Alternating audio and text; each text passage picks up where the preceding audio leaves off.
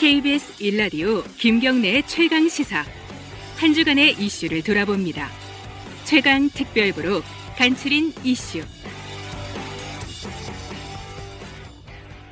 1심에서 징역 15년에 선고받은 이명박 전 대통령이 항소심에서 보석으로 풀려났습니다. 관련 내용 이정열 변호사와 짚어봤습니다. 3월 7일 인터뷰입니다. 네, 안녕하세요. 네, 안녕하십니까. 네, 그 이, 이명박 전 대통령 보석은 음, 네.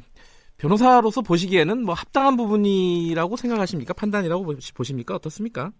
음, 뭐 법률적으로 보면은 사실 네. 보석 사유가 없는 건 맞는데요. 네.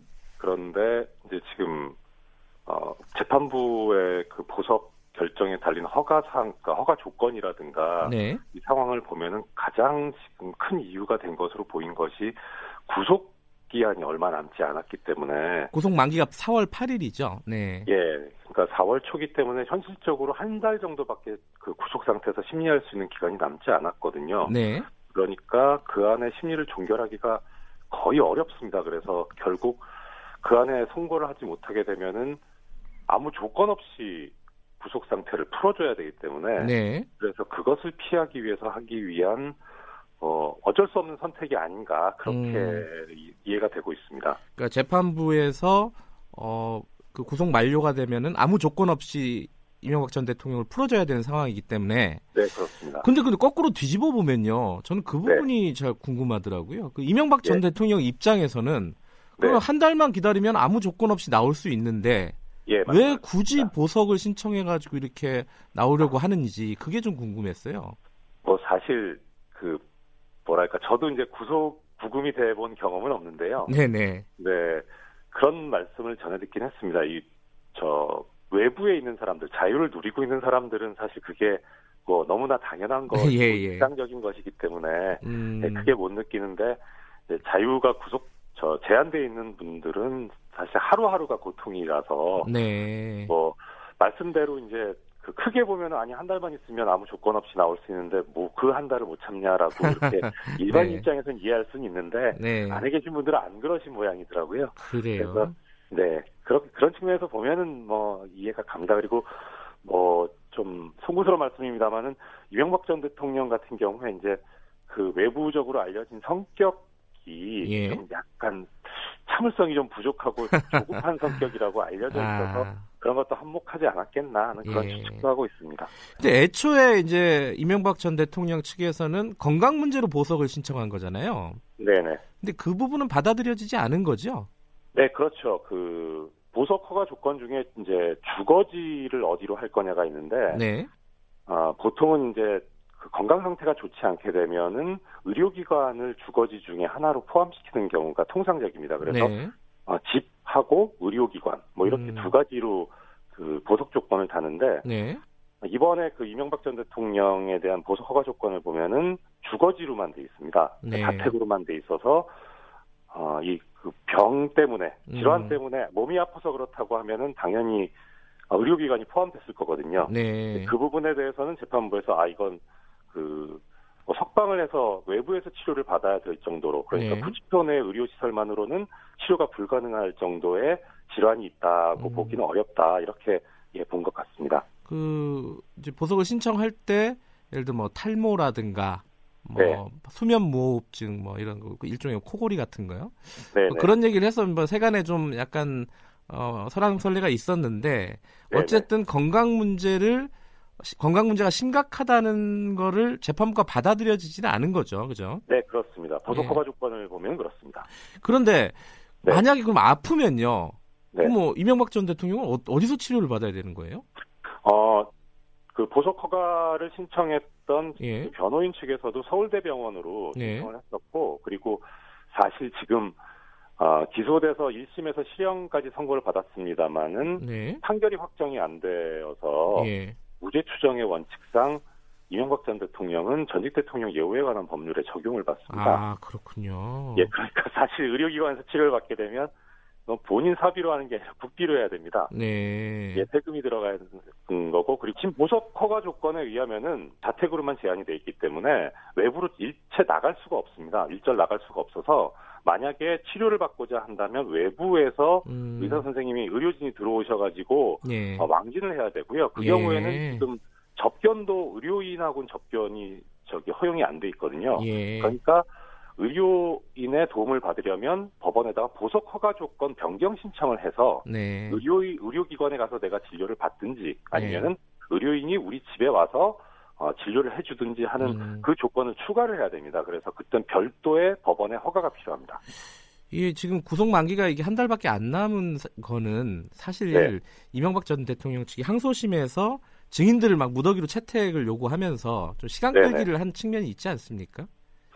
어, 뭐 어떻게 보면 나, 뭐 시간 끌기라고 할 수도 있습니다만은 네. 사실 그게 그건 기본적인 그 피고인 측의 권리이기 네. 때문에 그래서 그것을 어, 나무랄 수는 없을 것 같고요. 예.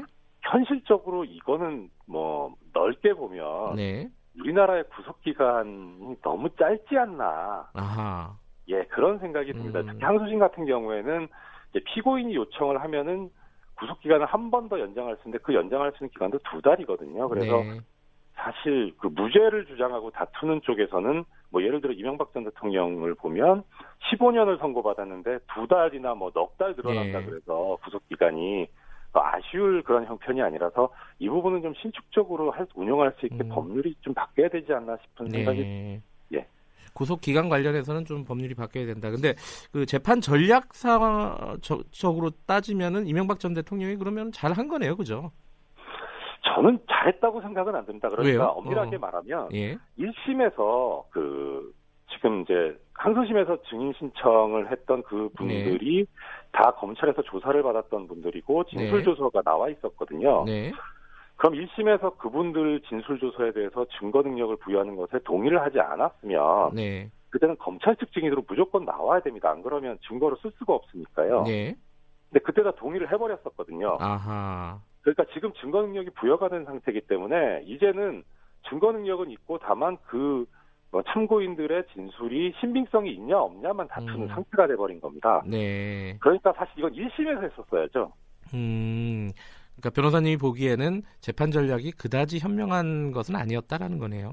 네, 오히려 본인 음. 입장에서는 그때 알려진 바로는 옛날 부하들하고 법정에서 다투는 것이 모양새가 좋지 않아서라고 이야기를 예. 했는데 글쎄요, 그게 본인 입장에선 그럴 수 있을지 모르겠어도 재판 전략상이라든가 또 네. 일반인들이 보기에는 뭐 그런다 그래서 아 이명박 전 대통령이 훌륭한 사람이다 이렇게 생각하지는 예. 않을 거거든요. 예. 어차피 지금 범죄를 저질러서 구속되고 기소된 어, 범죄자로 보고 있는 거지 뭐 아 부하들 부하들에 대해서 이렇게 관대한 훌륭한 사람이구나라고 생각할 것 같지는 않아서 예. 그거는 좀 저 제가 변호인이라면 그렇게 하지 않았을 것 같아요. 예.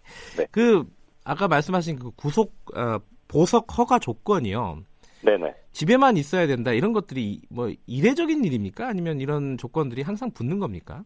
어, 상당히 이례적입니다. 그러니까? 음. 예 보석을 보통 하는 경우는 사실은 어떤 경우냐면은 그 재판 도중에 이제 재판과 관련된 사정이 바뀌었을 때를 네. 보통 보석하는 일반적인 경우거든요. 예. 그러니까 어떤 경우냐면 원래 기소될 때까지는 재판에 넘어올 때까지는 합의가 안 됐는데 네. 근데 재판 도중에 이제 합의가 돼 버린 경우가 있습니다. 예. 그러면 이제 어차피 나중에 뭐 석방을 하게 되는 판결 결과를 받아낼 수 있으니까 네. 어차피 나가게 될 거 빨리 이제 구속 상태를 풀자 해서 보석을 하는데 네. 그러니까 어차피 결론도 석방 상태이기 때문에 큰 조건을 안 붙입니다. 그냥 예. 뭐 주거지도 그렇고 직장도 그렇고 이런 뭐 활동의 제한을 가하지도 않고 네. 이번 보석 허가 조건 중에 눈여겨 볼 만한 것이 뭐냐면 이제 외부와의 통신 제한도 있고 예. 특히 그 매주 화요일 2시까지 그 주에 뭐 했는지 다 일일이 보고하게 돼 있습니다 법원에. 아하, 네. 사실 이거 되게 힘들거든요. 음. 귀찮기도 하고 힘들기도 하고 그래서 네. 근데 이거는 보석 저 뭐 모르겠습니다. 저 제가 있을 때라든가 제가 하여튼 법조 생활 경험하면서 이런 조건은 사실 처음 볼 정도로 음. 상당 어 물, 엄청나게 엄격하고 네. 무거운 조건입니다. 그래서 어, 재판부 입장에서 어떤 뭐 봐주기라던가 뭐 네. 이런 논란을 피하기 위해서 그런 네. 생각도 아니니까 네. 오로지 지금 어쩔 수 없이 저 재판 기한 때문에 구속 기한 때문에 풀어주는 음. 것이니만큼 그걸 의식해서 이런 엄격한 조건을 붙인 것이 아닌가 그런 네. 생각이 듭니다. 알겠습니다. 항소심 진행 사항은 좀 더 지켜보도록 하고요. 네네. 이- 어, 사법농단 관련된 전현직, 전현직 판사 기소된 부분이요. 네네. 이 부분에서 좀 네. 논란이 되고 있는 게 김경수 경남도지사 법정 구속시킨 성창욱 판사 네. 이분이 지금 기소가 됐어요. 네네. 이 부분이 이제 뭐 정치적인 보복 아니냐 지금 자유한국당 쪽에서는 이렇게 주장을 하고 있거든요. 네. 어떻습니까 보시기에? 뭐 그분들이야 원래 상상력이 풍부하시니까 예, 법조를 잘 모르시고 네. 그러니까 그렇게 생각하시는데 네. 뭐 전혀 뭐 관계 없는 일이고요. 아, 아까 제가 이렇게 단언해서 뭐 거기 그쪽에 있는 사람도 아닌데 그렇게 말씀 이렇게 단언해서 말씀드리는 예. 이유는 두 가지입니다. 하나는 네. 지금 사실 검, 그러니까 자유한국당 측의 논리에 의하면은 법원에서 네. 이 현재 정부 여당 쪽 그러니까 사람인 김영수 도지사를 법정 구속 실형 선고하고 법정 구속했기 때문에 그 보복 차원에서 법원에 대한 보복을 하기 위해서 네. 그 사람을 기소한 거다 이런 거잖아요. 예. 그러면 그 전제로서 검찰이 지금 정부 여당 쪽이라는 얘기가 돼야 되잖아요. 그렇죠. 전혀 안 그렇습니다. 음, 지금 검찰은요, 자기들의 이제 독자적인 길을 가고 있습니다. 그걸 음. 어디서 알 수 있냐면, 어제 나온 보도인데, 지금, 어, 그, 정부하고 여당에서 마련한 자치경찰제 네. 안에 대해서 검찰이 반대하고 나섰고요. 예 기사가 났죠. 예. 예, 그리고 예전에 합의를 했던 검경수사권 조정에 대해서 그 법무부 장관이 합의를 한 건데 대검에선 반대하는 입장입니다. 네. 예, 그리고 공, 어, 공수처 설치에 관해서도 검찰은 사실 겉으로는 뭐 찬성한다는 입장이지만 요새 자유한국당이 그때 그 검찰총장실 대검에 응원 방문 갔었잖아요. 가서 네. 검찰총장 이제 말은 뭐 농성인데 가서 한 거 보면 완전히 응원을 했거든요. 음. 예, 그 보면 지금 검찰은 오히려 정부 여당 쪽과 대립각을 세우고 있는 쪽이라 예. 정부 여당을 편들기 위해서 뭐 성창호 부장을 기소했다 이거는 전혀 지금 현재 상황하고 맞지 않고요. 예. 또 한 가지는 뭐죠? 예.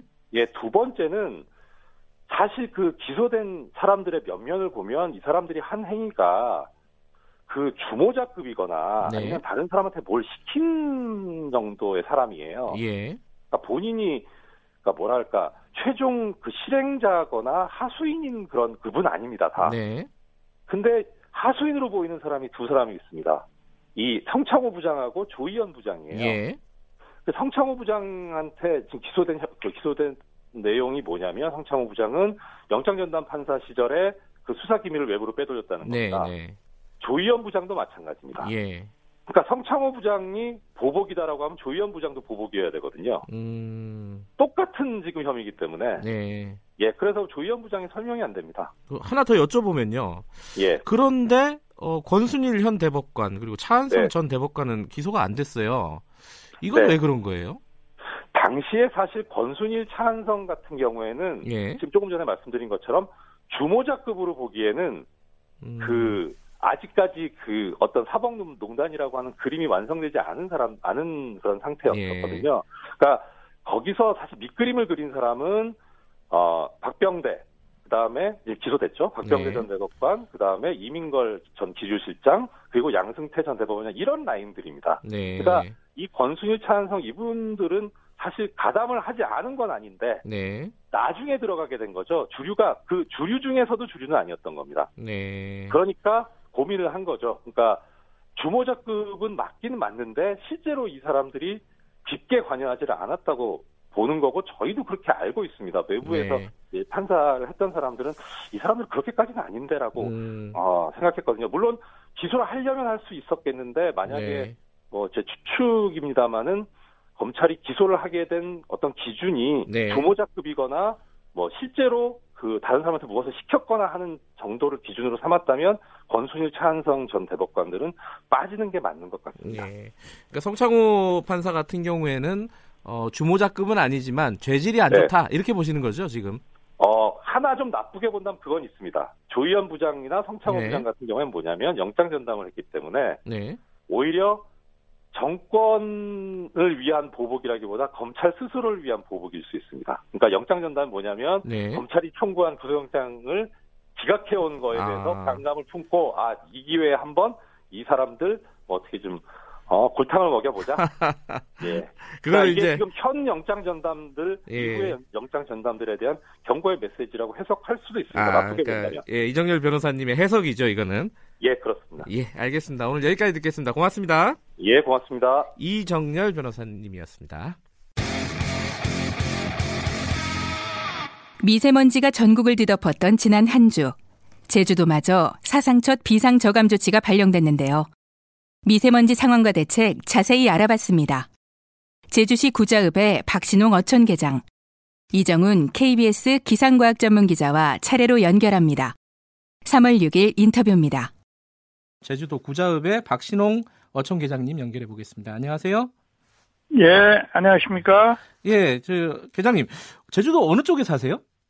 예, 제주시에서 동쪽으로 한 24km 떨어진 구자읍 동봉리에 살고 있습니다. 음, 동, 쪽이시군요 어제 예, 예. 뉴스를 보니까 한라산이 잘안 보였다면서요? 아, 예, 예, 예. 원래는 한라산이 어디서든지 잘 보이나요, 제주도는? 그렇죠. 잘 보이죠. 지금까지 음. 그 살아온 동안 말이죠. 네. 에, 한라산이 잘 안 보이는 것은 처음인 것 같습니다. 아, 그래요? 또 그 미세먼지가 아주 안 좋을 뿐만 아니라 네. 에, 청정 제주 그 전 지역의 그 고농도 미세먼지 비상 예, 저, 예. 저감 그 조치가 발령된 상, 상태입니다. 아마도 네. 이런 일이 처음일 거라고 제가 생각이 됩니다. 어, 어촌 계장님은 그 제주도에서 태어나셔서 쭉 사셨나요? 예, 그렇습니다. 지금 저희 저 나이가 이제 74세니까 아. 74년 동안 지금 살고 있는 겁니다. 어쨌든 기억하시는 걸로는 74년 동안 이런 일은 처음이었다 이런 말씀이시네요. 예, 그렇습니다. 예. 그러면 이 미세먼지가 많으면요 바다에 조업도 못 예, 나가나요? 어떻게 됩니까? 그렇습니다. 지금 이제 살이 때이긴 하지만요. 네. 예, 미세먼지 때문에 그 안전을 고려해 가지고 음. 예, 그 조업을 그 중단하는 그 사례가 이제 다 늘고 있습니다. 그 주위에 계신 뭐 다른 분들이요, 동네 분들이라든가 뭐 예, 가족분들 예. 뭐라고 합니까? 다- 다들 뭐 계장님하고 똑같이 걱정이 많으시겠어요, 그죠? 아, 저 역시 이제 그 매일 아침 운동을 한시간 정도 하거든요. 네네. 예, 근데 지금 이제 그 미세먼지 때문에 며칠 동안 이제 운동을 못 하고 있고 네. 평소에는 그 동네에 이제 그 어르신들이나 아이들이 네네. 예, 모여가지고 이제 밖에서 이제 이야기도 나누고 놀기도 하는데 네. 미세먼지 때문에 동네가 아주 한산할 정도입니다. 아, 그래요? 안 보이겠습니다, 사람들이. 그러면 안 보이죠. 예, 네, 예. 관광객들도 좀 뭐랄까요? 그 깨끗한 공기를 즐기러 온 사람들일 거 아니에요, 관광객들은. 예, 그렇습니다. 네. 관광객들도 그 제주가 아주 청정 지역이라서 네. 진짜 바다와 산이 어우러져 가지고 아름다운 풍광을 예. 이루고 있는데 아 여기에 와 보니까는 여기도 마찬가지로 이제 미세먼지로 가득 차고 이제 앞에 예. 안 보일 정도로 예. 시계가 안 좋으니까 아니 뭐 어디 식당 같은 데도 들어가는데도 그렇고 해가지고 예. 참 장사도 안 되는 예. 그런 현상입니다. 알겠습니다. 지금 이제 어, 요 인터뷰 끝나고요. 이 미세먼지가 예, 예. 왜 이렇게 많은지 대책은 있는지 좀 자세하게 알아보겠습니다. 같이 좀 들어주세요. 예, 예, 예. 예, 고맙습니다. 예, 예, 고맙습니다. 제주시 예. 구자읍의 박신홍 어청 계장님이셨고요. 어, KBS 이정훈 기상과학 전문기자와 함께 자세한 얘기 좀 나눠보겠습니다. 안녕하세요. 네, 안녕하세요. 이정훈입니다. 어제가 이렇게 심했던 이유는 뭐예요? 갑자기 심해, 그러니까 최- 요 며칠 한 일주일 정도 굉장히 심했잖아요. 예. 이거는 뭐 특별한 이유가 있나요? 이게 거의 뭐 일주일이 아니라 거의 한 보름 정도 보름이에요? 나쁜 예. 이상이 충북 같은 데는 이어지고 있는데 예, 어, 뭐 물에 비- 좀 비유를 들어볼게요. 예. 우리가 오염물질을 물에 뿌려도 흘러가면 괜찮지 않습니까? 그렇죠. 근데 고인물에 물, 뭐 오염물질을 계속 뿌리면 계속 탁해지겠죠. 네, 대기도 마찬가지입니다. 지금 음. 최근에 한반도 부근의 대기 상태가 고기압이 계속 정체를 하고 있어가지고 그 사이에 계속 중국이나 우리나라에서 오염물질을 뿜어 나오겠죠. 네. 근데 흘러가지 못하니까 계속 높아지는 음, 그런 상황입니다. 그러니까 오염물질은 뭐 어제 오늘 일은 아니고, 그죠? 예. 배출되는 거는. 근데 지금 갑자기 공기가 정체되면서 더 예. 심해졌다. 예. 근데 팩트 체크부터 하나 여쭤보면요. 예. 이 우리나라가 뭐 세계 2위다, 뭐 실시간으로 어제 1위까지 했다. 전 세계적으로 볼 때 우리가 심각한 상황은 맞는 건가요? 네, 분명히 맞습니다. 네. 우리가 뭐 선진국에 비교하면 여전히 거의 두 배 정도 높은 수준이고요. 음, 네. 세계 보건기구가 권고하는 수준이 있는데 이보다도 한 2.5배 정도 높은 상황입니다. 그러면 두 가지로 얘기를 나눠서 얘기할 수 있을 것 같아요. 원인은 무엇인가, 대책은 무엇인가 이거잖아요. 예. 예. 자 원인부터 가면은 예.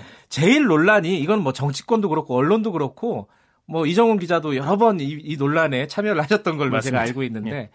자 이 어 뭐 중국이 어느 정도의 여- 영향을 주는 것이냐부터 예. 시작해서 예. 뭐 국내적인 요인으로는 뭐가 더 중요한 것이냐 여러 논란이 있습니다. 예. 좀 정리부터 좀 했으면 좋겠습니다. 팩트 위주로. 예. 일단은 그러니까 뭐 요즘 같은 고농도 시기에는 네. 중국 영향이 커지는 경우가 상당히 많았습니다. 그래요? 그러니까 이번 말고도 1월 14일에 그때도 네. 뭐 사상 최악이라고 나왔었는데 그 당시에 조사를 했더니 중국 등 외부 영향이 75%로 나왔거든요. 네. 근데 고농도 시기에 항상 중국 영향이 큰 거는 아니고요. 네. 작년 11월 같은 경우는 국내 영향이 또 80%까지 높았던 음. 적이 있어요.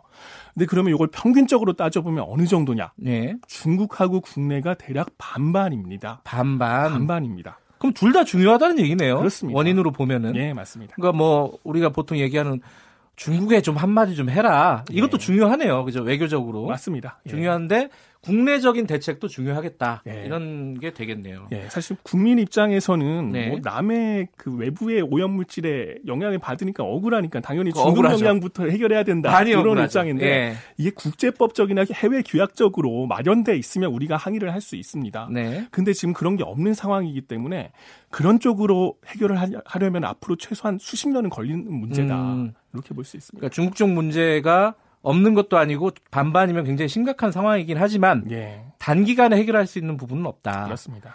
자, 그럼 국내적으로 볼 때는 오염 뭐 배출하는 게 여러 종류지 않습니까? 예. 어떤 게 가장 이 심각하다, 뭐 원인을 제공하고 있다라고 볼 수 있나요? 일단 전국 원인으로 따져봤을 때는 단일 배출원 중에서는 석탄 화력 발전소가 14%로 예. 가장 큰 비중을 차지하고 있고요. 예. 수도권 같은 경우에는 경유차가 네. 가장 높은 비중을 차지하고 있습니다. 아무래도 교통량이 많기 음, 때문에 그렇겠죠. 그것도 좀 지역마다 다르군요. 그렇습니다. 전국적으로 봤을 때는 석탄 화력 발전이 중요한 원인 중에 하나고 예, 수도권이나 이런 어떤 대도시 같은 경우에는 경유차가 중요한 원인이다. 맞습니다.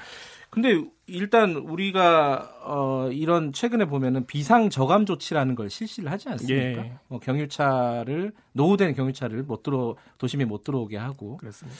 이런 부- 대책들이 얼마나 실효가 있느냐 이런 얘기들이 많아요. 예. 이거 어떻게 보십니까?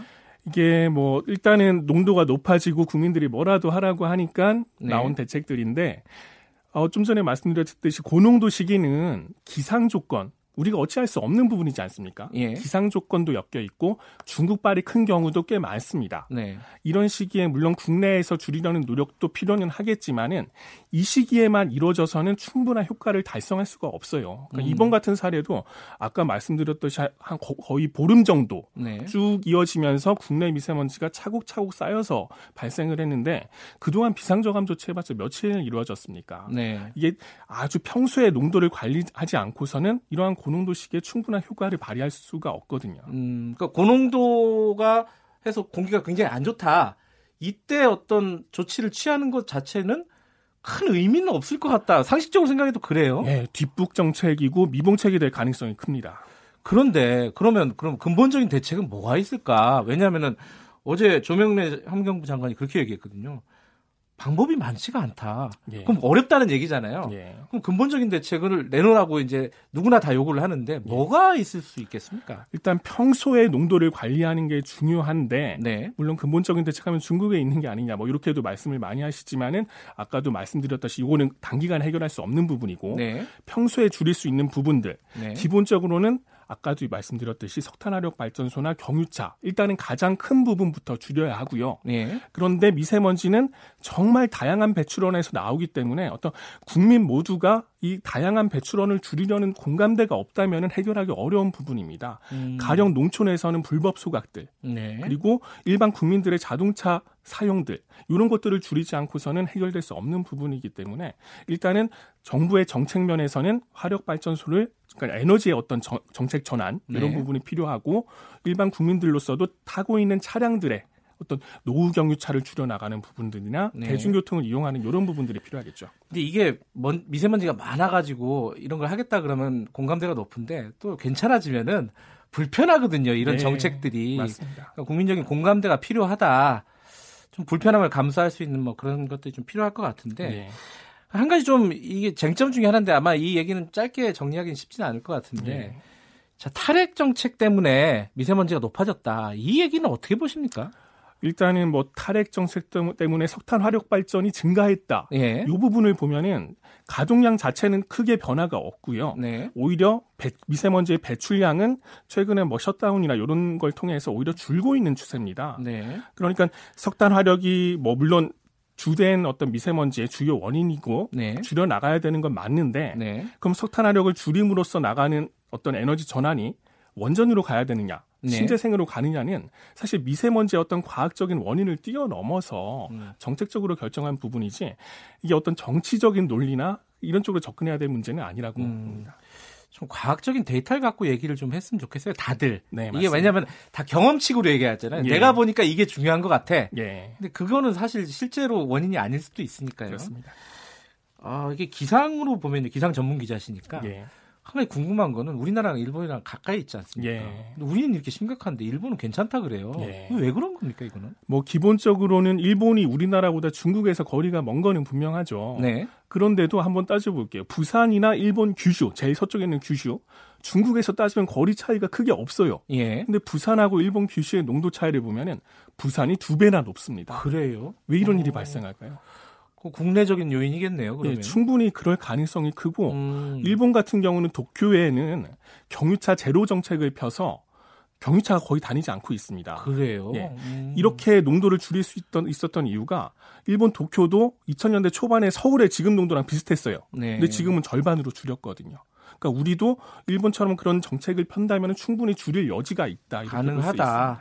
예. 아, 좀 시간은 오래 걸리겠지만은 예. 불가능한 건 아니다. 줄여가는 게. 맞습니다. 제일 사람들이 걱정은 지금처럼 심한 어떤 미세먼지가 도대체 며칠까지 참아야 되느냐.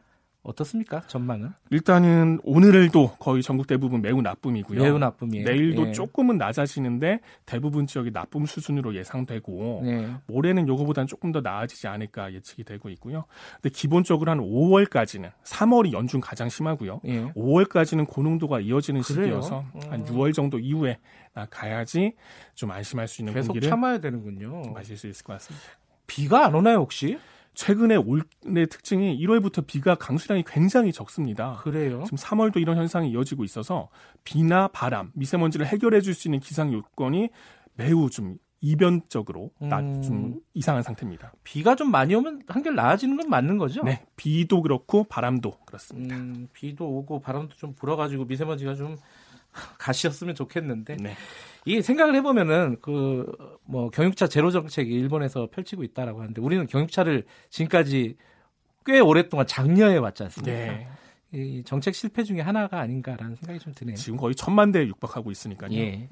알겠습니다. 미세먼지 문제가 심각해지면은 더 심각해지면은 한 번 더 부르도록 하겠습니다. 알겠습니다. 고맙습니다. 예, 고맙습니다. 이정훈 KBS 기상과학 전문 기자였습니다.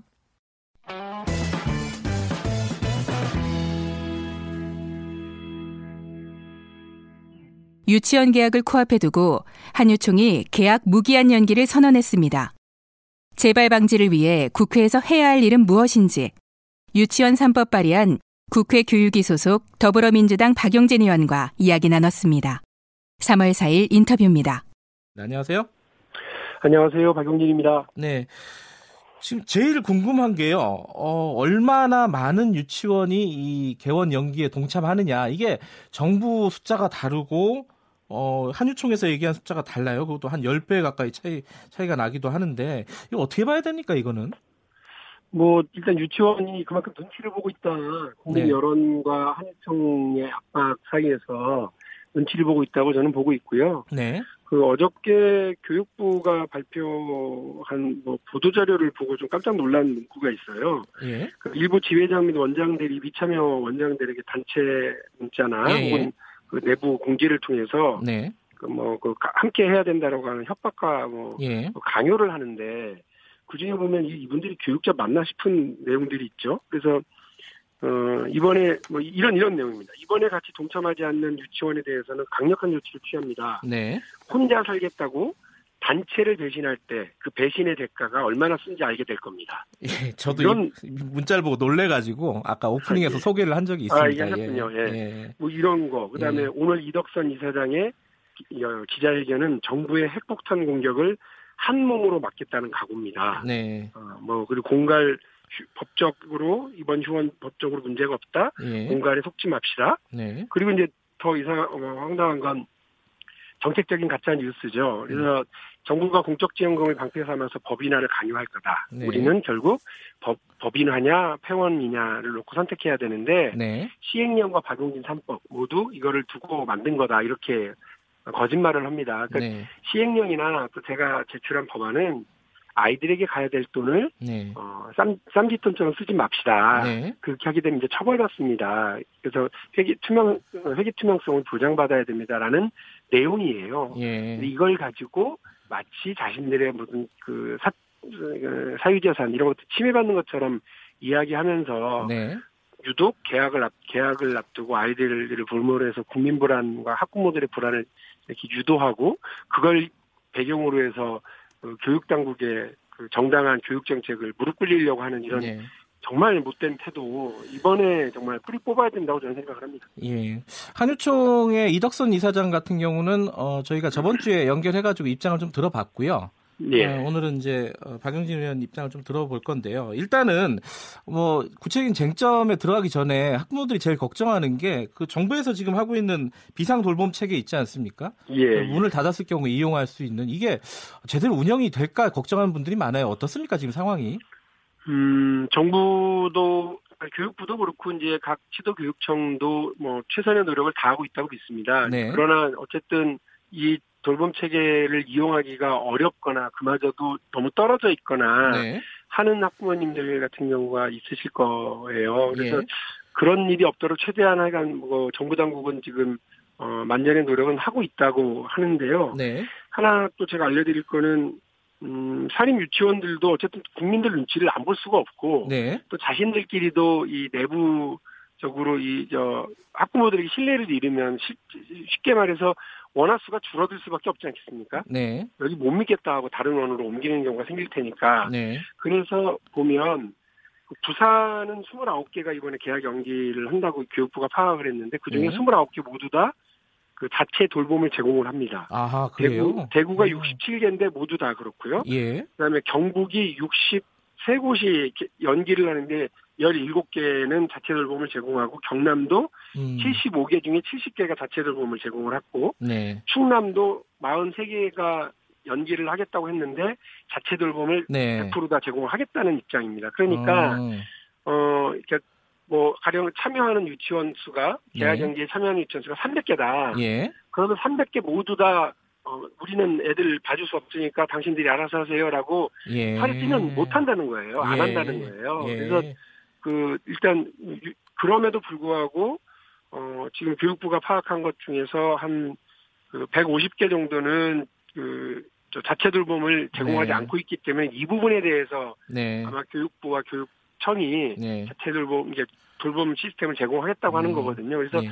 그 감당하지 못할 수준까지는 아닐 거다 이렇게 네. 저는 생각하고 있습니다. 그러니까 개원을 연기한다고 말은 하지만 상당수는 자체 돌봄 서비스는 제공할 예정이기 때문에 대란이 그렇게 크게 벌어지지는 않을 것이다 이런 예측이시네요. 지금 음. 교육부가 발표한 내용에 보면 한 150개에서 예. 한 200개 정도만 어 이 자체 돌봄도 자- 저 제공하지 않는 예. 지원의 그 계약 연기이기 때문에 네. 이런 경우는 어 우리 교육 당국에서 마련하고 있는 돌봄 시스템으로 어, 감당할 수 있지 않을까라는 게 제 생각인데. 근데 아- 안타깝게도 여기에도 어, 시스템 여기에도 서비스 받지 못하는 경우들이 있을까 봐 예. 그거는 좀 걱정스럽긴 합니다. 알겠습니다. 학부모님들은 좀 참고하시면 좋을 것 같고요. 쟁점 중에 뭐 많은 쟁점이 있지만 간단하게 일단 에듀파인 회계 시스템은 한유총에서 받겠다고 얘기를 했어요. 네. 그런데 이제 예를 들어 시설 사용료 같은 거 이제 사유재산을 침해한다 이 부분에 대해서 좀 강력하게 어, 저항을 하는 것 같은데 제이 부분에 대해서 그 한유총과 정부의 어떤 협상의 여지는 없습니까? 저는 오히려 그게 더 그 일을 어렵게 만들어갈 거라고 봐요. 예. 무슨 말씀이냐면 그 자기들 저 그 지금 초중고등학교 사립 그 초중고등학교도 있잖아요. 그리고 네. 대학교도 있고요.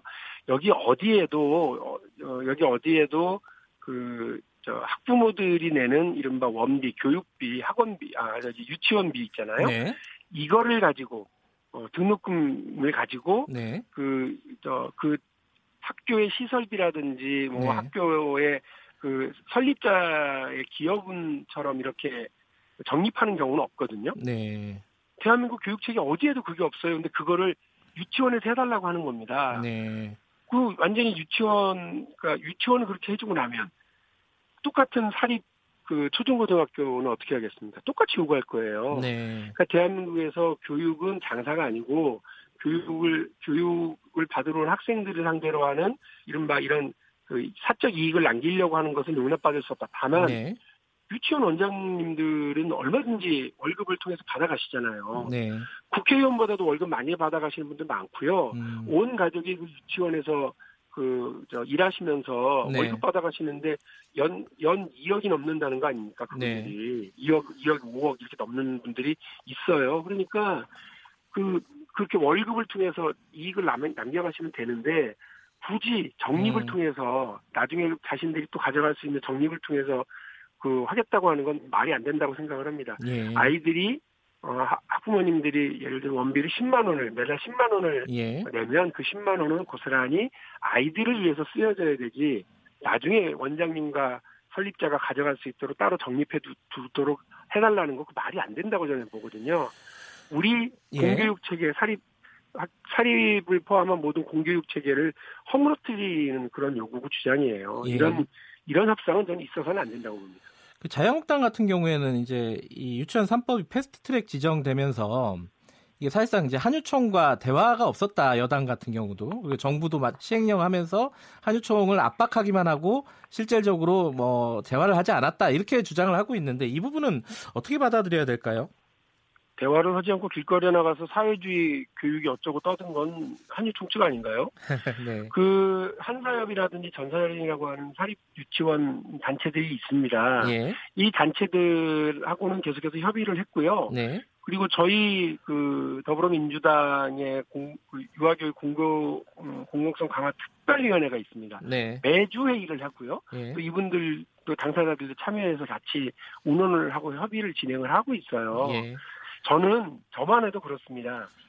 그 이런 퇴계 투명성이 보장이 되면 사립 유치원에 대한 더 많은 지원을 해주자고 하는 게 저의 음, 입장입니다. 네. 밑 빠진 독에 물 부어주려고 하는 그런 그 바보 같은 국민들은 없지만 예. 그 독이 물이 새지 않는다고 하는 것이 확인이 되고 그 예. 퇴계 투명성이 확인이 되면 우리 아이들을 위한 건데 얼마든지 더 지원을 해줄 수 있죠. 그런데 유독 한유총은 에듀파인도 그동안은 도입 뭐 반대한다는 거 아니었습니까? 예. 말도 안 되는 소리로. 그리고 저 그 이게 뭐 사회주의 교육이 어쩌냐고 그러면서 학부모들 선동하고 국민들 예. 선동하고 다녔잖아요. 그러니 이, 이런 이런 단체와 어떻게 협의를 하고 협상을 합니까? 예. 아이들 볼모로 계약 계약에 맞춰가지고 어 이렇게 사회 불안을 자극하는 이런 단체가 어떻게 있을 수가 있어요? 일단 저는 당- 그냥 당장은 협상의 여지는 없다 이런 거네요. 이분들이 아무런 조건 없이 에듀파인 받아들이는 거. 네. 그거 이미 초중고등학교에서 다 쓰고 예, 있고 예. 국공립 쓰고 있고 사립도 다 쓰고 쓰겠다고 하는 다른 데는 쓰겠다고 하는 예. 에듀파인에 왜 그게 토가 많아요? 예. 그 조건 없이 그거 수용하고 지금 자신들이 그 국민들 협박하고 있는 이 행위, 뭐 휴평원 행위 그리고 저 계약 연기하겠다는 협박 행위 이런 거 예. 중단 음, 하고 나서야 여기하고 무슨 협의나 이런 게 진행되죠. 네.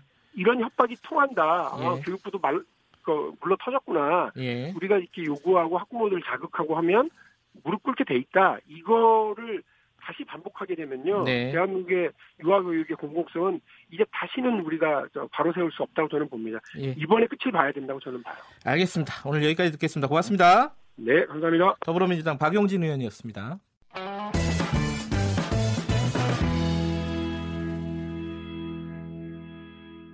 결국 한유총이 계약 연기 투쟁을 철회했습니다. 하지만 학부모들은 유치원을 상대로 손해배상을 청구하는 소송에 나설 예정이고 해결해야 할 과제들은 여전히 남아 있습니다. 전국 유치원 학부모 비상대책위원회 김한매 위원장, 경기도 이재정 교육감 차례로 연결해 관련 소식 자세히 알아봤습니다. 3월 5일 인터뷰입니다. 전국 유치원 학부모 비상대책위원회 김한매 위원장 연결하겠습니다. 안녕하세요. 네, 안녕하세요. 어제 그래도 어, 저녁 늦게 계약 연기 투쟁을 철회한다고 밝혀서 학부모들은 좀 네. 안심하고 있는 분위기겠어요? 아, 아, 예, 그렇습니다. 어, 뭐, 어제 하루가 뭐, 1년 같았고요. 아, 예. 예, 아주 뭐, 패닉 상황에서 굉장히 뭐, 안도하는 상황에서 완전히 롤러코스터 같은 느낌이었습니다. 네. 그래서 저희는 뭐, 사필 기정이다. 그렇게 네. 보고요. 그리고 결국은 교육 수혜자인 학부모들이나 아- 아이들이 우리 유치원의 주인이다라고 확인이 된 거고. 네. 그러나 다행이지만 아직은 안심하기 이르다. 예, 그런 의견도 상당히 또 많습니다, 지금. 안심하기 이르다는 말은 어떤 말씀이시죠? 왜냐하면 지금 신뢰가 상당히 중요한데 네. 그 수혜자 입장에서 그, 그 신뢰가 상당히 많이 붕괴됐거든요. 그래서 네. 이게 이분들이 혹시 또 뭔가 어 상당히 뭐 좀 여론이 가라앉은 다음에 네. 그 기상천외한 방식으로 또 뭔가를 하는 게 아닌가라는 음. 불안한 마음이 아직은 조금 남아 있어서 예. 경계심을 예 늦추면 안 된다 예. 그런 의견들이 학부모들 아직도 많은 상황입니다. 아, 유치원에 대한 신뢰가 많이 무너졌다. 그렇죠. 예. 그러면 이 신뢰를 되살리려면 어떤 게 좀 필요하다고 보시나요, 학부모님들은? 일단은 뭐 사립 유치원 특히 이제 이번에 한유청에 계신 그 소속된 네. 유치원에서 어 뭐 학교라고 저희는 생각을 했는데 네. 자꾸 개인 사업자라고 지금 주장을 하셨잖아요. 음, 그리고 네. 뭐 심지어 뭐 식당, 자영업 뭐 이제는 뭐 치킨집까지 나왔기 예. 때문에 예. 저희 아이들이 무슨 치킨은 아니잖아요. 그래서 식당에 어떻게 네. 애들을 보냅니까? 그래서 네. 저희 봤을 때는 그분들이 교육기관이라는 거에 대한 신뢰를 네. 회복을 할- 하기 위해서 그 교육기관 학교에 반드시 적용되는 네. 그 에듀파인 시스템은 조건 없이 무조건 수용하고요. 네. 또 여러 가지 그런 개인 재산이니 사업자니 사유재산 이걸 너무 강조하는 것은 네. 어 그거는 이제부터는 좀 방향을 바꿔서 네. 어, 그 사립 유치원도 분명히 학교고 어, 어떤 공공성이 있다라는 부분을 네. 본인들 스스로가 어, 인정을 하는 것이 꼭 저는 선언적으로 필요하다고 봅니다. 예. 그 유치원의 공공적인 성격에 대한 어떤 개념적인 정리가 명확하게 좀 필요하다 이런 말씀이시네요. 네, 맞습니다. 예. 그 지금 그 유치원들을 상대로 손해배상 청구 소송을 한다는 기사가 있었어요. 이게 어떤 방식으로 진행이 되는 겁니까? 네, 그 저희 학부모들 입장에서는 네. 그동안 사실 많이 지켜봤었거든요. 뭐 네. 어떻게 해서든지 좋은 돌파구가 나올 것이다라고 생각을 했는데 네. 어 사실은 그 넘어와야 될 선이 있고 그 그렇지 않은 선이 있는데 이게 예, 넘지 말아야 될 선을 넘고 마른 결과가 나온 예. 거예요. 그러니까 결국은 어떠한 경우에도 우리 아이들의 어떤 학사 일정이 파행되는 일은 없어야 되는데 네. 이게 실제로 그게 그 계약이 연기되고 무기한 네. 이런 식으로 됐기 때문에 저희 학부모들이 더 이상 뭐 음. 인내 한계점에 다가가다 보니까 단체 행동에 나서자. 네. 그 두 가지인데 하나는 이제 집단으로 저희가 뭐 총궐기대회를 하자. 네. 전국적으로 다 들고 일어나자라는 게 있었고 두 번째는 구체적인 피해에 대해서는 민사상 손해배상 청구를 하자. 이렇게 예. 두 가지 갈래로 이제 좀 추진한 거죠. 그래서 그 실제로 그 계약이 무, 무기한 연기된 그 사립 유치원의 경우에 네. 해당 학부모님들이 원고가 돼서 음. 그 개별 유치원을 피고로 해서 손해배상 청구를 하자. 왜냐하면 그 또래 아이들은 다 수업을 받고 정상적인 교육 과정을 가는데 그 우리 아이들만 그게 피해를 볼 수 없잖아요. 네. 거기에 대한 피해, 또 수업료에 대한 피해, 그 다음에 그런 재정적 손해뿐만 아니라 저희 부모들이 정신적으로 어 상당한 정말 타격과 네. 여러 스트레스를 많이 받았거든요. 그래서 네. 그런 것들 정신적인 위자료까지 다 묶어서 음. 손해배상 청구하자 그런 예, 단계까지 이르렀던 거죠. 지금 그런 피해자들을 좀 모집하고 계신 뭐 그런 상황이겠네요. 그 사실은 뭐 실제 피해가 손해배상이 발생을 했어야 되는데 이제 뭐 하루가 발생을 했잖아요.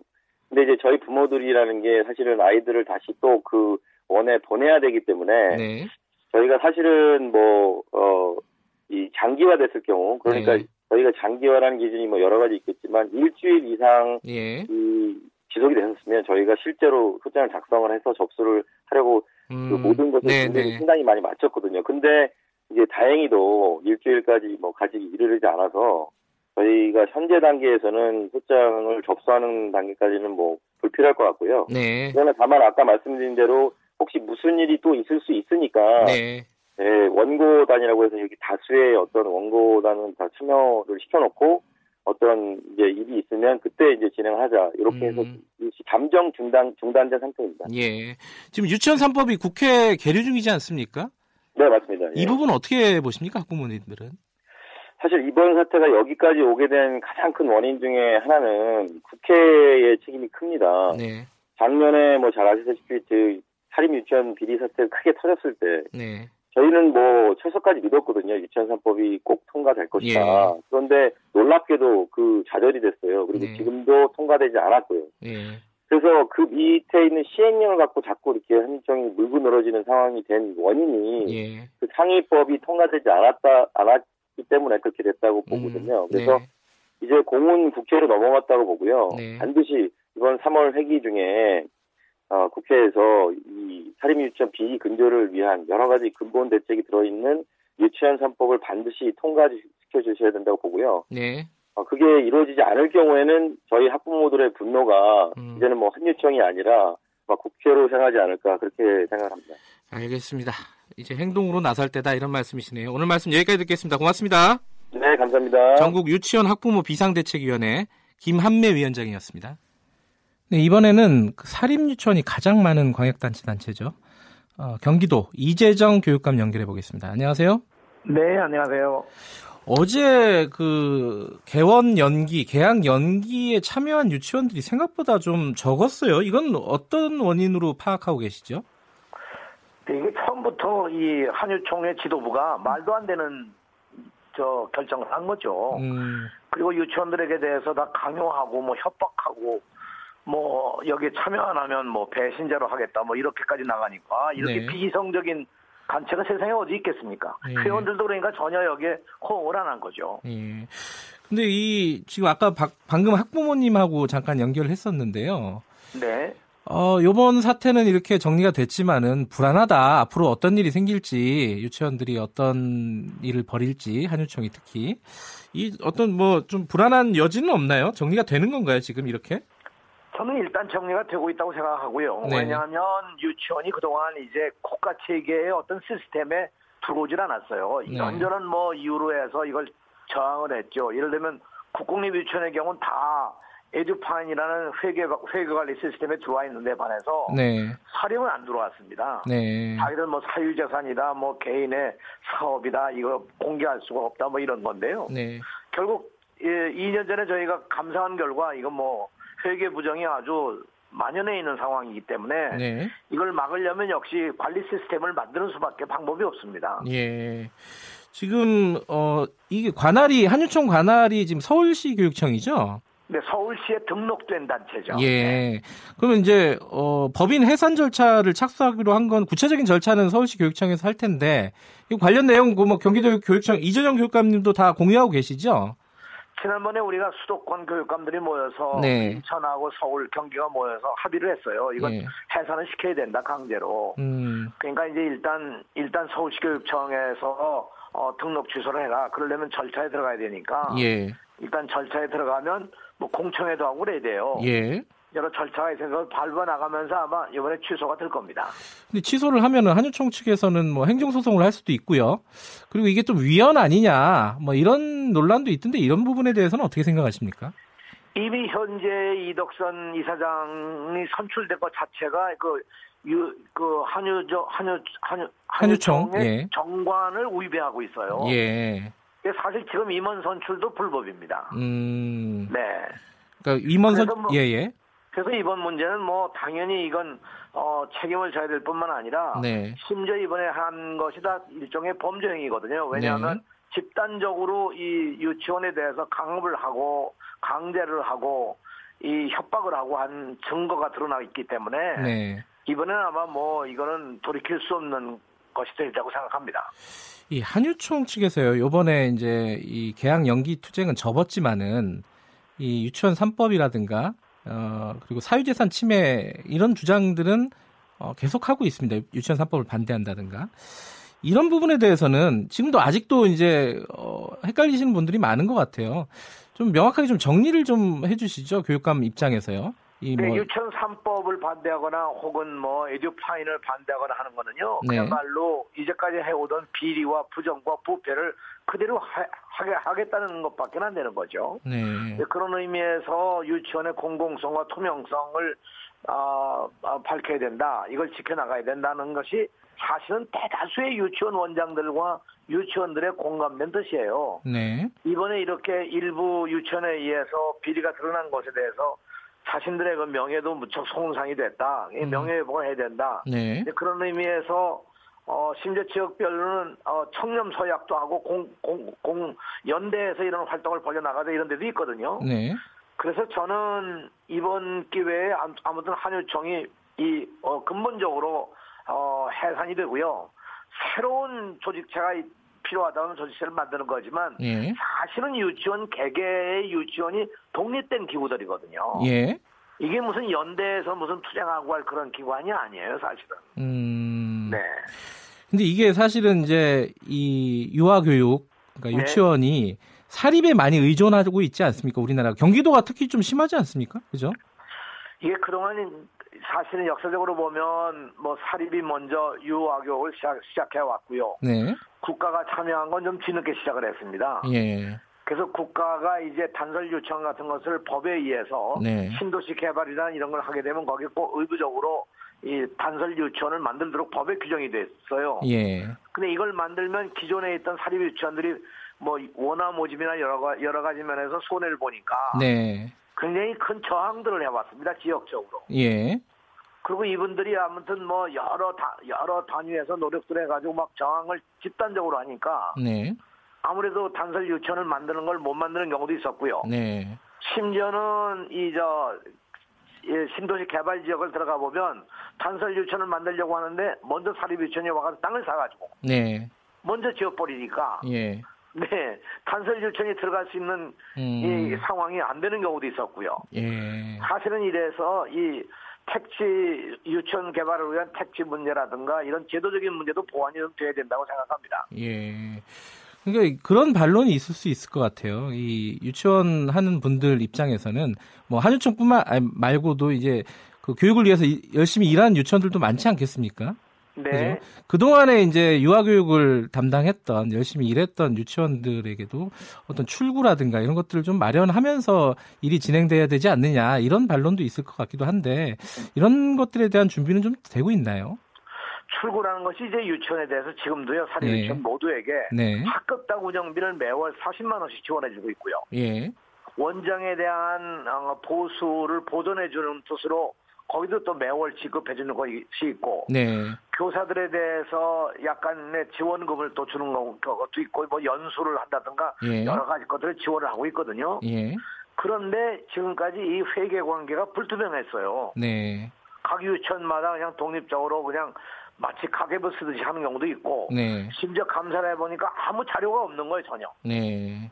그래서 이건 안 되겠다 해서 저희들이 이제 교육청에서 회계 지침이라고 해서 관리 지침을 내려 보내기도 했는데 네. 이것만 가지고는 시스템이 안 되는 거죠. 음. 그래서 이제 국가가 모두 모든 학교가 지금 쓰고 있는 에듀파인 시스템을 이번 적용하자서 예. 해서 이제 법으로 만들었기 때문에 네. 이젠 이걸 쓰면 그야말로 뭐 공공성과 투명성이 보장될 것이라고 생각을 합니다. 네. 알겠습니다. 이게 뭐, 좀, 근본적인 대책이 마련되기까지는 아까 말씀하신 대로 현실적인 어려움들이 좀 있다. 시간이 좀 필요하겠네요. 저는 유치원 3법이 반드시 통과가 돼야 되고요. 아, 일단요. 예. 네, 국회가 이거 빨리 좀 이걸 했으면 좋겠고요. 네. 이번에 에듀, 에듀파이는 뭐 법에 의해서 지난 4일부터 이제 실시가 시작됐으니까. 예, 시행령이요. 예. 네, 저희들이 이제 다 각각 유치원마다 기술적으로 지도도 해주고 네. 또이 행정적인 지원도 할 거예요. 예. 이게 이제 정착이 되면 그야말로 사회적으로 신뢰를 다시 얻을 수 있는 길이 되지 않을까 생각합니다. 알겠습니다. 오늘 여기까지 듣겠습니다. 고맙습니다. 네, 감사합니다. 안녕히 계십시오. 이재정 경기도 도- 교육감이었습니다.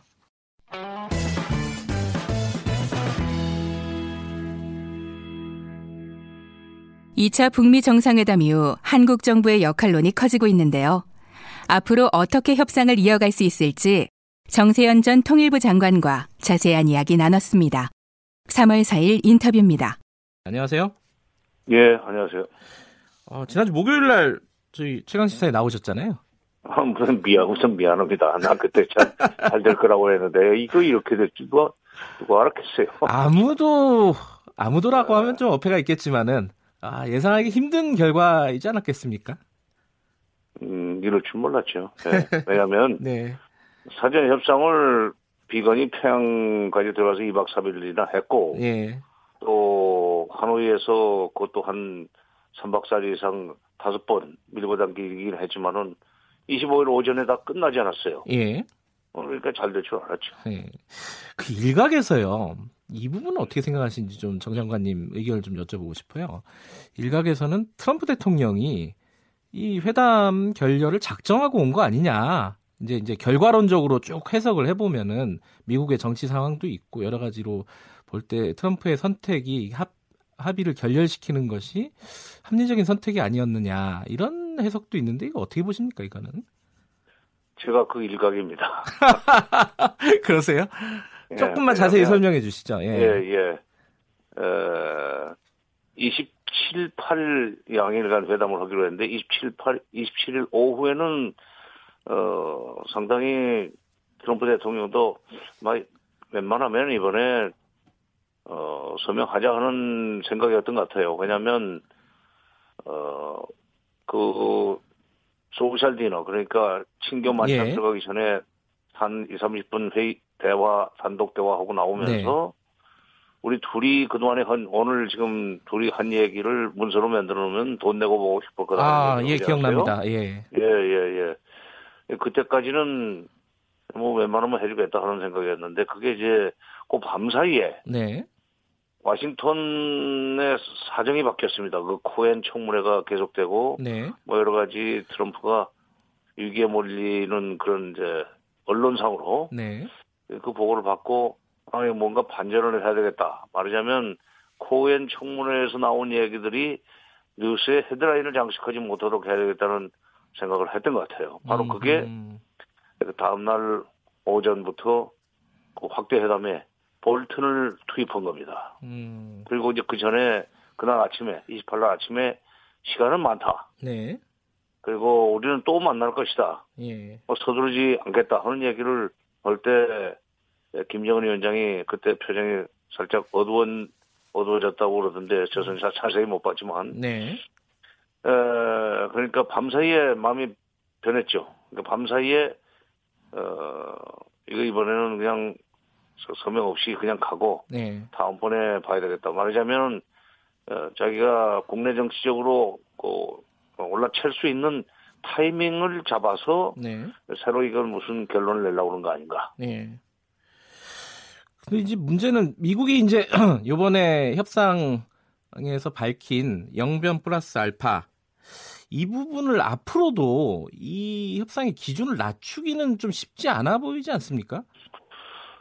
아니죠. 그거는, 그건 이제 그건 낮추도록 하는데 우리 이 정부의 문- 특히 문재인 대통령의 음, 역할이 있을 겁니다. 예. 왜냐하면 어, 아까도 제가 모두에 말씀드렸지만은 네. 비건의 평양 방문과 어, 비건 김혁철의 하노이 실무 협상이 계속 이어진 끝에 26일은 25일 오후부터 26일 어, 오전은 온전히 쉬었단 말이에요. 네.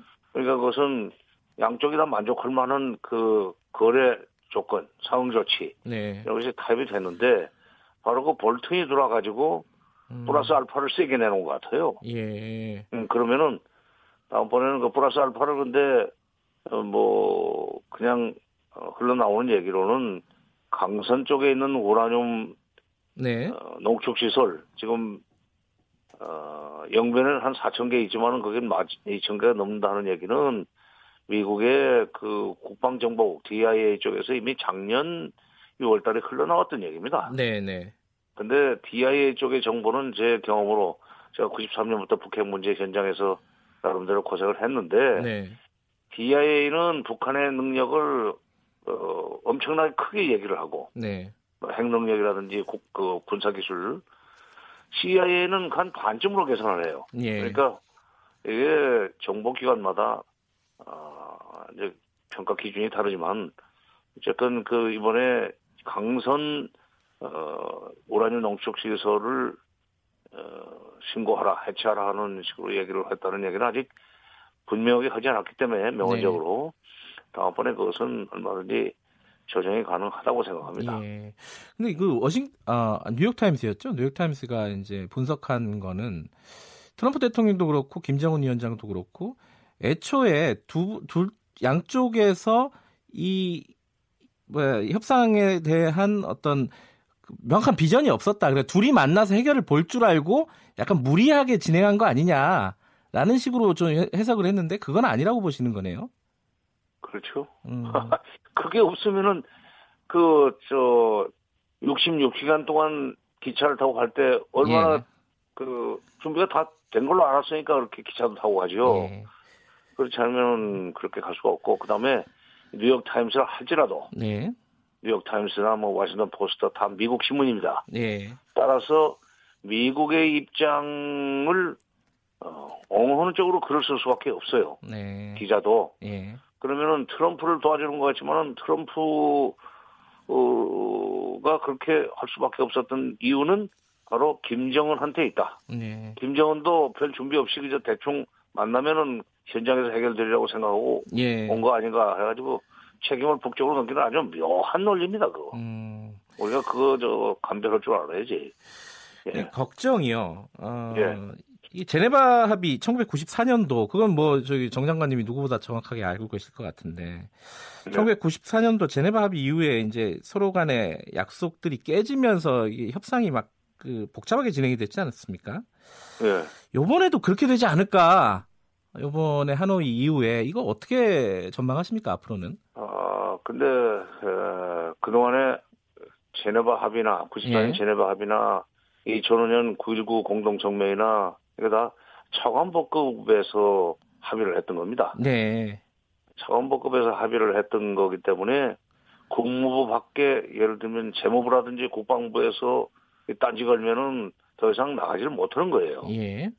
이건 근데 이번에는 어, 트럼프 김정은 그 회담은 예. 톱다운식으로 내려오면서 대통령이 전부 직화를 하고 국방부도 누르고 무슨 뭐 심지어 어 며칠 전에 북한이 핵을 포기하지 않을 거다라는 그런 얘기를 했던 DNI 국장 네.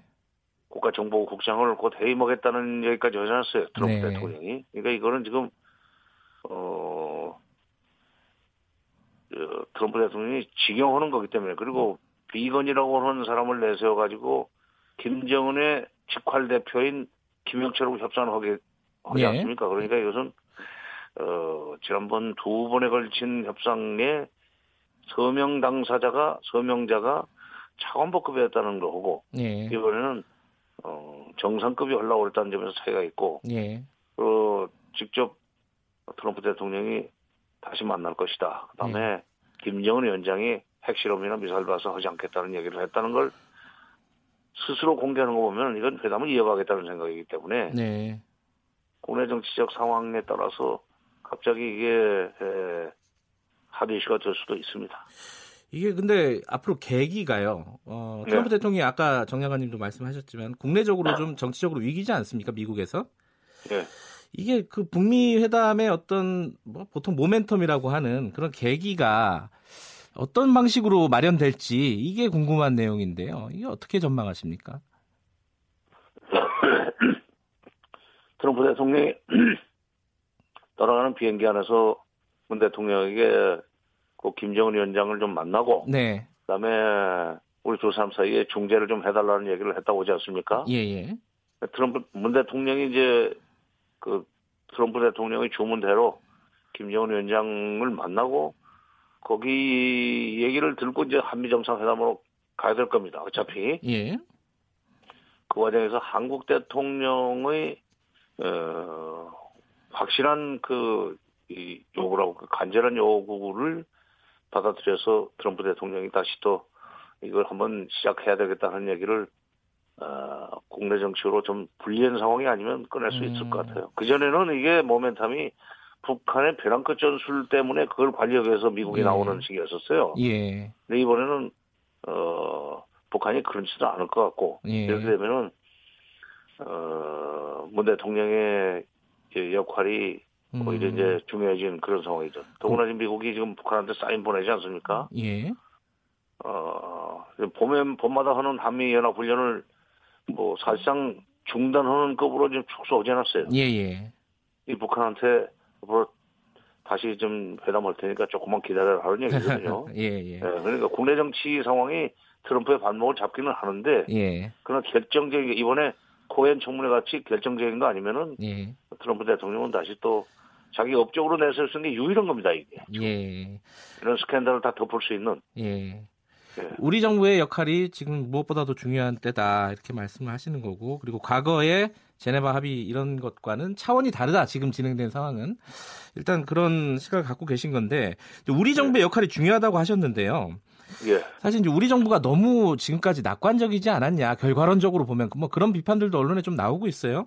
앞으로는 어떤 역할이 구체적으로 어떤 역할을 해야 되는지 이제 뭐 타임 테이블이 있을 것 같은데 뭐 좀 전망을 해주시죠. 뭐, 뭐 너무 낙관적이었다, 뭐 플랜 B도 없다 그러는데 예 예. 그 낙관적인 건 아니죠. 네. 왜냐하면 근거 없이 그렇게 잘 되리라고 볼 수 있습니까? 미국에서도 이번에는 끝낼 거다 하는 얘기를 수없이 해왔고 한미 네. 그 실무 협의도 있었고 정상 간에도 그렇고 예. 또 어, 남북 간에도 어, 북한에서 나오는 사인이 이거 뭐 잘 될 것 같은 그런 얘기를 네. 많이 하니까 당연히 잘 되는 걸 전제로 해서 국민들한테 네. 얘기를 해야죠. 근데 어, 문문 대통령이 순서상 어, 김정은 위원장을 만나야 되는데 네. 지금 이동훈 우리 저 북핵 대사는 지금 미국 갔어요. 네. 그러니까 비건 얘기 들으러 갔을 겁니다. 네.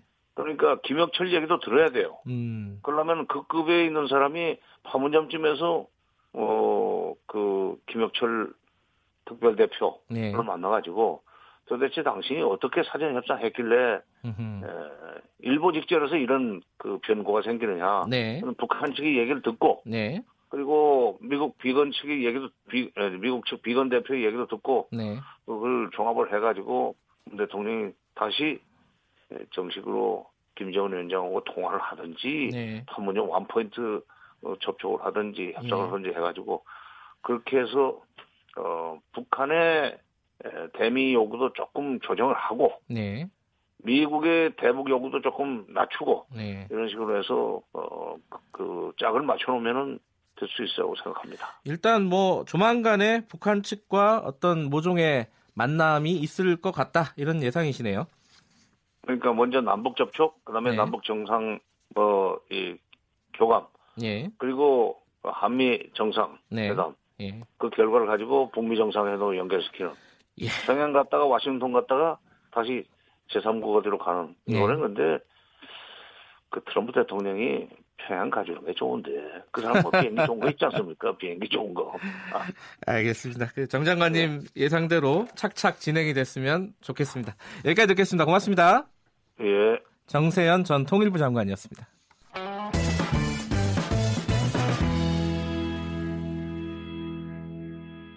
경제사회노동위원회 본회의가 파행됐습니다.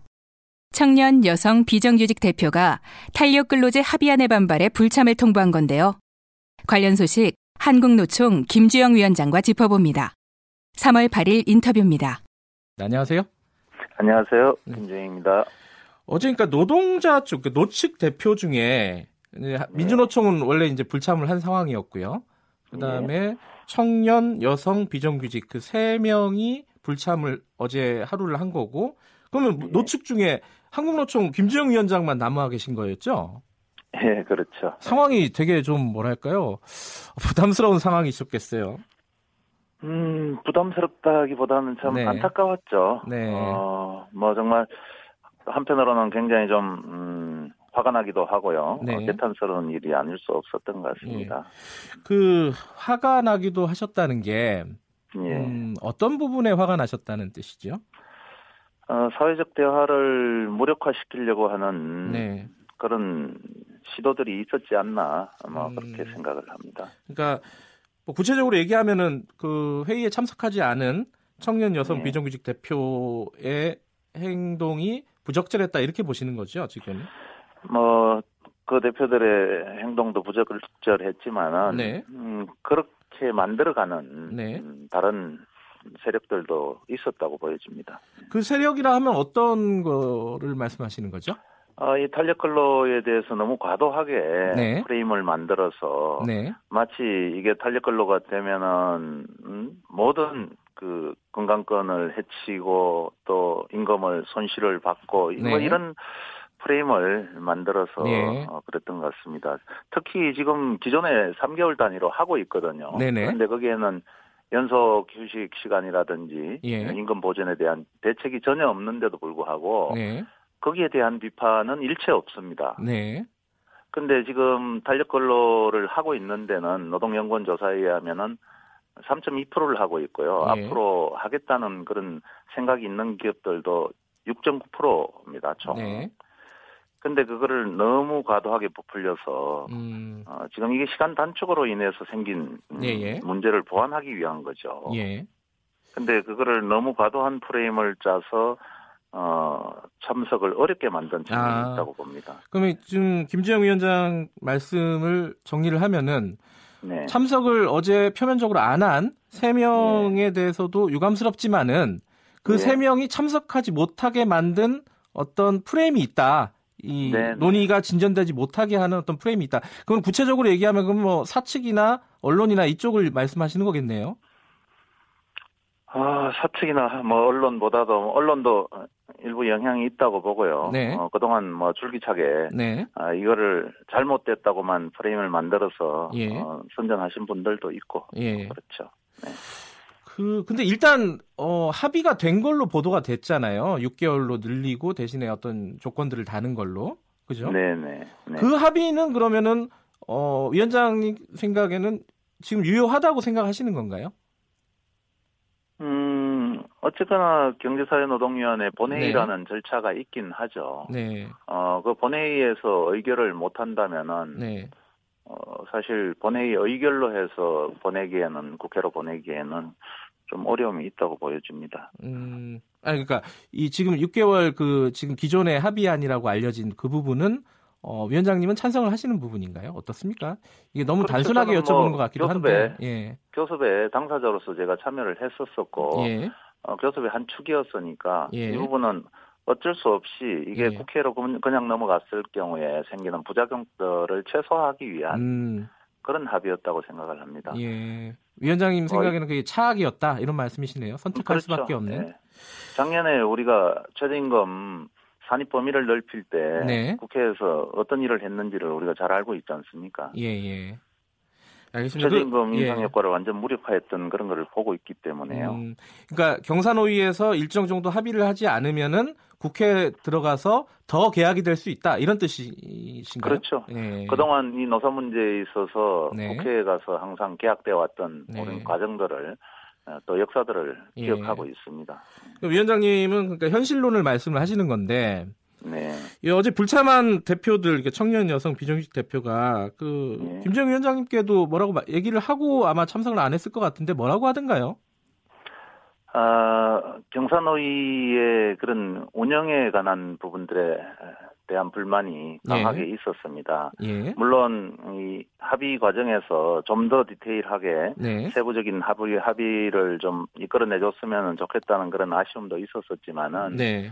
경산호위 운영에 관한 불만들을 음. 주로 토로를 했습니다. 예컨대 어, 탄력근로제 논의를 할 때 노동시간 개선위원회가 있지 않습니까? 그 안에 네. 산하에 네, 네. 거기에 이 청년 여성 비정규직 대표는 참석을 하지 못했다고 하더라고요. 그게 지금 구조가 그렇게 되어 있질 않으니까 예. 좀 본회의 위원으로 되어 있으니까요. 예. 어, 그렇게 됐던 거죠. 그러니까 이런 어떤 구체적인 어, 디테일한 어떤 운영 어, 결정을 하는 그런 위원회에도 참여를 해달라, 참여하게 해달라 이런 이런 요구인가요?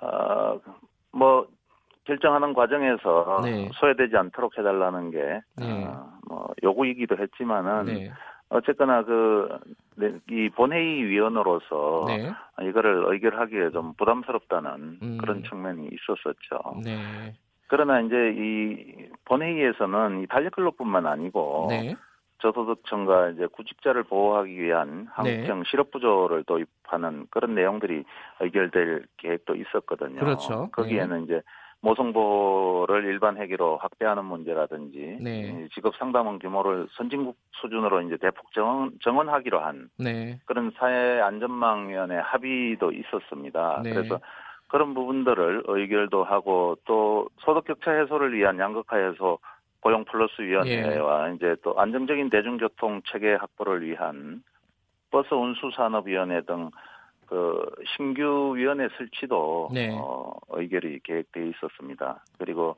또 이제 디지털 전환에 따른 그 사회 갈등을 줄이고 사회 안전망을 강화하는 내용에 대한 그런 합의들도 이제 처리할 예. 예정이었죠.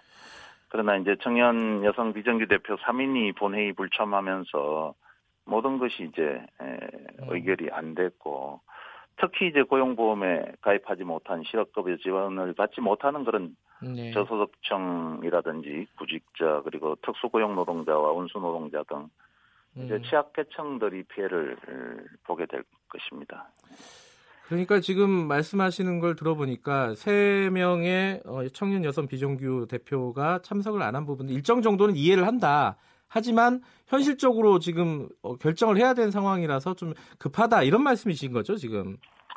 어, 사실 본회의 위원으로서 네. 뭐 보이콧을 할 수도 있습니다만은 네, 그렇게 해서 회의 자체를 무력화하는 것이 과연 옳은 음. 것인가? 네, 참여해서 반대 입장이 있다면은 네. 반대 입장을 개진을 하고 또 반대를 반대표를 던질 수도 있는 거죠. 네, 예, 근데 어렵게 사실 만들어낸 네. 이 합의들을 보이콧을 함으로써 회의 자체에 참석하는 그 회의 자체가 형해화된 부분들이 예. 아주 잘못된 거죠. 그러면 월요일 날 또 이제 회의가 열린다고 하던데요. 네. 그때까지 좀 설득이 되겠습니까 참석이? 어, 저도 뭐 노력을 해야 되겠지만은 네. 각계각층들이 나서서 사실은 노력을 해야죠. 노력을 음. 하고 사회적 대화가 어, 성공적으로 뭐 어렵지만은 네. 끌고 갈 수 있도록 예. 같이 노력을 해야 될 문제고 또 그 취약계층을 대변하는 사민도 어, 좀 더 마음을 열고 어, 나와서 네. 그들의 입장을 정확하게 대변을 할 예. 책무가 있다고 생각을 합니다. 그 경산호의 그 문석현 위원장이 어제 어, 예. 입장을 말씀을 하시면서 조금 뭐랄까요? 제가 보기에는 약간 화가 나 있는 듯한 그런 느낌이었어요. 뭐 그러셨을 수 있습니다. 예, 그 운영 방식을 좀 바꿔야겠다 이런 취지로 얘기를 하던데 어떻게 예. 바꿔야 된다라는 거죠, 이게? 어, 구체적으로 뭐 어떻게 바꿔야 된다는 예. 그 논의가 된 적은 없습니다. 네, 경제사회노동위원회는 법에 의해서 만들어둔 그런 네. 조직이거든요. 네. 그래서 그런 거를 바꾸려 그러면은 네. 법률 개정도 필요한 내용이기 때문에 네, 어, 아직은 뭐 그걸 어떻게 바꾸겠다 이런 부분들에 대한 예. 논의는 깊이 없었던 걸로 알고 있습니다. 지금 민주노총은 불참을 하고 있습니다. 계속해서 불참을 하고 네. 있고 지금 총파업도 어제 있었고요. 예. 근데 그 김지영 위원장께서 언론과 인터뷰에서 이런 말씀을 네. 하셨더라고요. 네. 반대만 하는 노조는 무책임하다. 네. 이게 구체적으로 민주노총이라든가 이 어, 청년 여성 비정규 대표를 거론하면서 말씀하신 건가요? 어떤 뜻입니까 이게? 음, 저는 뭐 아무리 어렵더라도 네. 어, 대화를 하지 않고 네. 뭐를 할 수 해낼 수 있을 것인가. 음, 우리가 밖에서 선명성만 주장한다고 하면은 네, 과연 그 뜻들이 그대로 관철될 것인가 하는 문제들이 있죠. 우리 네. 사회가 지금 얼마나 지금 갈등이 심각한 수준으로 번지고 있습니까? 네, 저는 아무리 이 어렵고 불만스럽고 마음에 안 들고 예. 내 뜻을 관철시키지 못한다고 그러더라도 상대가 있는 겁니다. 이 네. 사회적 대화라는 것은 서로들 한 발짝씩 양보해서 합의안을 도출하고 그렇게 함으로써 이 세상이 한 발짝 더 진전할 수 있다고 생각을 하는 거거든요. 예, 그래서 제가 뭐 특정 단체에 대해서 네, 집어서 말씀드린 건 아니지만은 네, 이 사회가 전반적으로 저는 너무 레디컬하게 가는 부분들에 대한 우려를 음. 표현했던 겁니다. 어, 대화를 하자 이런 말씀이시네요. 어찌됐든 그렇죠. 간에. 예, 아니 가정에서도 네, 부부간에 문제가 있고 자식하고 문제가 있다고 그러면은 네. 그런 부분들을 서로 대화만 대화를 하지 않고 네. 간다면은 그 가정이 유지가 되겠습니까? 저는 가정이 깨진다고 봅니다. 예, 민주노총 쪽하고는 뭐 대화를 자주 하실 거 아닙니까, 그죠? 기류가 어떻습니까? 여기 참서 참여를 할 어떤 조짐이 있나요? 아니면 계속 이 상태로 가는 건가요? 어떻게 보세요? 민주노총에 대해서 묻는 겁니까? 예, 예, 예. 아, 예. 민주노총은 제가 그 이야기할 수 있는 단계는 아닐 것 그래요. 같고요. 알겠습니다. 민주노총은 뭐 대의원대에서 결정을 예. 예, 하는 그런 구조니까요. 그동안 예. 봐왔지 않습니까? 관련된 내용 뭐 민주노총 다음에 연결하게 되면은 저희가 여쭤보도록 네, 네. 하고요. 어, 뭐, 네. 뭐 월요일 날 뭐 본회의 다시 열린다는데 그때는 뭐 대화가 좀 잘 이루어졌으면 좋겠습니다. 여기까지 듣겠습니다. 고맙습니다. 네, 네, 고맙습니다. 한국노총 김주영 위원장이었습니다. 대한민국 중심 채널